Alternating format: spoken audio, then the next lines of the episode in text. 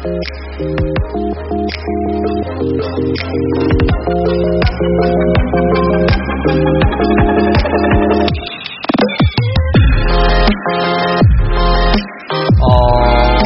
right, everybody.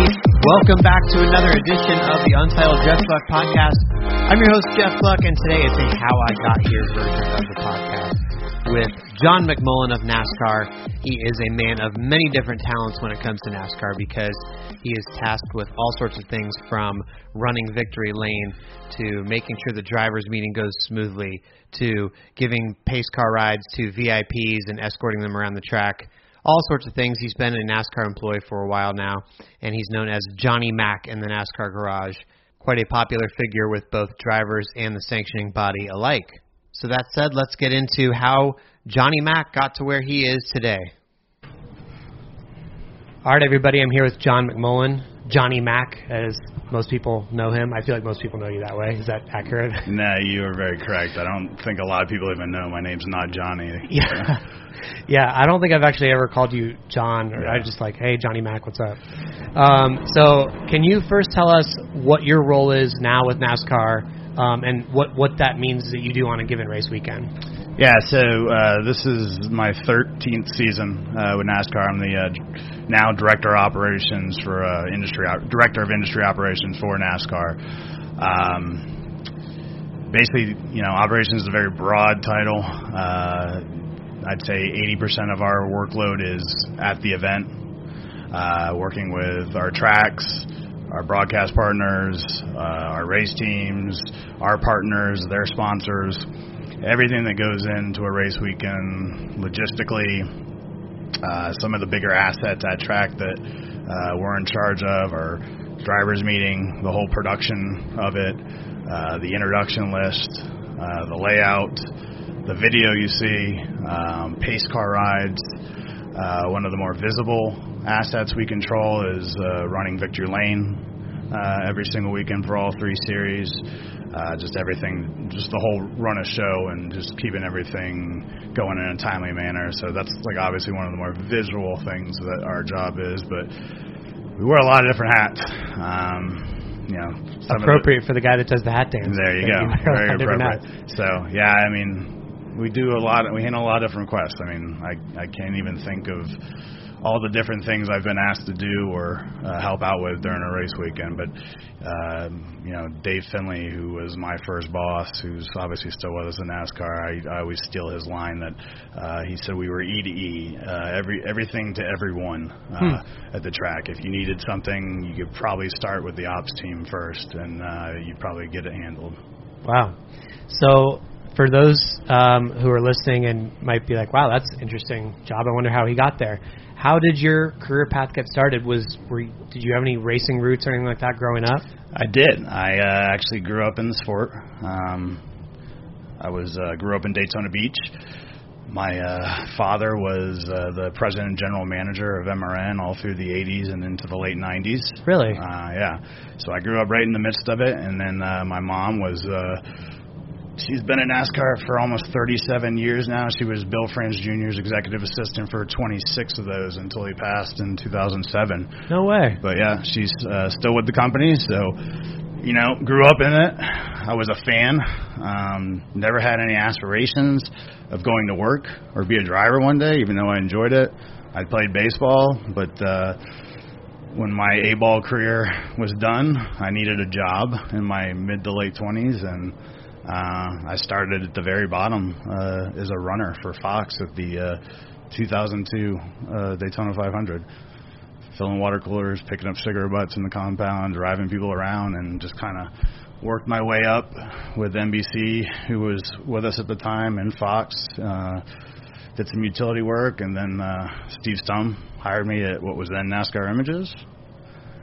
Did a, uh, I was on the very first uh, speed uh, stage shows. Really? Yep, the old uh, 2004, the inaugural season of uh, the speed stage. I did audio and uh, some other things around Wow. the stage, and met Rutledge Wood, who was our DJ in between uh, in between shows.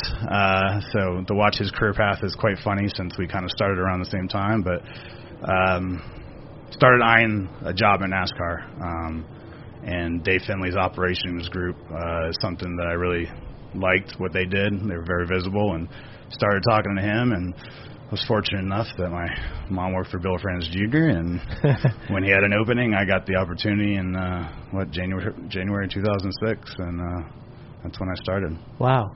So let's let's back up for a minute. So growing up in Daytona Beach, especially with both your parents being involved in the sport, I mean, I assume you went to races and things like that when you're when you were little. Um, did you ever have like an eye for it, like, you know, well, I, I want to do something, you know, uh, you know, this this would look cool to me if I ever did this, or this would look cool, or just it just wasn't on your radar at all. Yeah, I mean, I was so caught up in sticking ball sports growing up, and I enjoyed it. I mean, obviously, twice a year when they came to date, you know, NASCAR was racing in Daytona. I was there. I was a huge fan. I got amazing access as a kid. Um, you know, when the old MRN offices were in the actual infield at Daytona. You know, this was years before they moved to Charlotte. Did a lot of time running around the old garage area, even when there was nothing going on, and uh, enjoyed it. But you know, growing up in Daytona, it's not like the Charlotte area where you had an opportunity to run go karts and that kind of stuff. So, you know, I was like I said, more of a baseball player, but still loved the sport. Yeah. So uh, you mentioned baseball. Um, how far did you go in your career? What what did you play? Yeah, I mean, I I I uh, played college ball at uh, uh, North Florida Community College. I was uh, I was not a good student. Um, I was uh, wasn't that I wasn't smart. I was very lazy with my classwork, and I paid for it. Um, I had uh, several scholarships to D1 schools that couldn't take advantage of. Um, baseball is is tough. They only get about 12 or 13, at least back then. So once they saw you didn't have the grades, they passed. They moved on unless you were a first round draft pick. So I had to go the community college route. Did that, and like I said, I wasn't much of a school guy, and um, had an opportunity to sign with an independent league team, an A-ball independent league team out of Springfield, Illinois, and and played with them. So I got a taste of what you know the minor league baseball life is like, and uh, until I blew my arm out, and that's when I needed a, a real job. Wow. So. So you mentioned that um, you you sort of worked your way up through the broadcast side of it, Yeah. and then uh, got a chance on the operations side. So once you get that foot in the door with NASCAR and, and you start um, doing things, um, you know what, what was the path like to evolve to this point? Because obviously it is, you know, you have to do. It sounds like you're asked to do all sorts of things, many many miscellaneous things that might not be in your job description. So how did that evolve for you? Yes, I mean going back when I started, you know, in TV with with Fox and and Speed Channel and NBC, and you know I did other sports, you know, football. I was on you know the Thursday night football crew with Doc Punch. I was like a stage manager for a couple of seasons, and I wanted to be in TV. You know, I grew up in high school doing PA announcing at the basketball and football games, so I liked the radio side growing up around MRN, and, and then the, learned that the TV thing is pretty cut, cutthroat, and I didn't have the, uh, the the the prettiness to be in front of the camera. Um, so uh, I and I learned real quick how the TV world is. It's tough. You know, everybody's kind of gunning for each other, even people that are your friends, and you know, it's a it's a tough world. So I kind of learned real quick that uh, you know maybe that wasn't for me, but you know, I fell in love with you know being around NASCAR, being around the track every weekend, being in the mix, whether it was on pit road holding a an RF pointer for for uh, Stoli or or Goat that are still running cameras these days. You know, I enjoyed being around the crew guys. I enjoyed being in victory lane with the drivers, and you know, so that's when I saw that that ops job, and you know, now being the director and and have hired three or four different people. I honestly look for those ex college athletes. I think it lends a lot to what we do, the workload, you know, being a college athlete, being able to balance school, practice, games, that kind of stuff, and then just the uh, being able to stay level and calm in pressure packed situations, which we have a lot of, whether it's through television and radio, being you know our schedules, our minute by minutes down to the second schedules, and you know running a pre-race or running a victory lane, where all eyes are on you and people are looking for answers and being able to stay even keel. Um, I really think you know that athletic background really kind of lends to what we do. So I think maybe that's kind of was my connection and what drew me to ops. I was going to ask you about that because most of the time it seems like you, you I say you're, you're in victory lane. It's Daytona 500 or something it's absolute chaos, a swirl. Like I'll, sometimes I'll go there to try to get some color, as they say in writing, to, to write about the scene, and it just blows me away. Like, oh my gosh, this is insane. You're at the center of the storm, and you're directing it. You're saying this is what needs to happen next. This is what I mean. How long did it take you to evolve your skills to where you have that command, where people are listening to you? You're able to run a show, um, whether it is pre-race or whether it's victory lane um, and and be able to sort of direct things like a like a conductor of a crazy out of control orchestra. Yeah, uh, Victory Lane is by far of all the duties that we have in ops, it's the it's the one that takes you the longest to learn. Like you said, it's controlling the chaos. Um, you know these these guys and former women, you know, fight really hard every single week to get to Victory Lane. So when they get there, they're excited. But there's also a run of show, you know, whether it's you know broadcast and and sponsor elements and you know things that the track needs. So sometimes they're a little distracted. So that is a, a hard part to learn. It took you know a couple years for sure to, to master, but it's all about just one the confidence and knowing to do. Uh, two, I was blessed with a very loud voice, which uh, people uh, comment all the time, but you know how crazy those scenes are. You have to be loud, and, and when you're loud, they listen. Um, if you're if you're you know soft spoken or you're you're not too confident in what you're saying, they're not going to pay attention to you. They're going to be more interested in cracking back their beer or you know spraying their water and. Uh, uh, so that part is uh, a lot of fun, you know, being there. I get to be there most weekends. Uh, and then just after years of doing the job, the drivers being familiar with you, the crews, you know, their familiarity helps you out a lot, and that just takes time. Um, you know, I'll mention Brad. You know, Brad is always one who kind of gets on me. He's like, "Hey man, I just won. Let me let me relax and enjoy this. Stop trying to make me do the next thing." But so we have a lot of give and take with each other there. But uh, um, if they don't know you or they haven't seen you around all the time, it, it's hard to kind of get them to do what you want them to do right then. You know, so uh, uh, like I said, that's that, that's definitely uh, been perfected over the years, and I still enjoy it. Yeah, I was going to say, like, I feel like Brad has that reputation for being one of the, the people it takes a little bit of a longer time to get through all his photos and come to the media center. Smoke, I mean, it seems like he just does complete. He he used to do his complete own thing. I don't know how you would wrangle some of these guys. Or, I mean, do you have to like yell at people in your situation? Yeah, you, you know, it's like a fine line. Um, you want to let them enjoy the moment.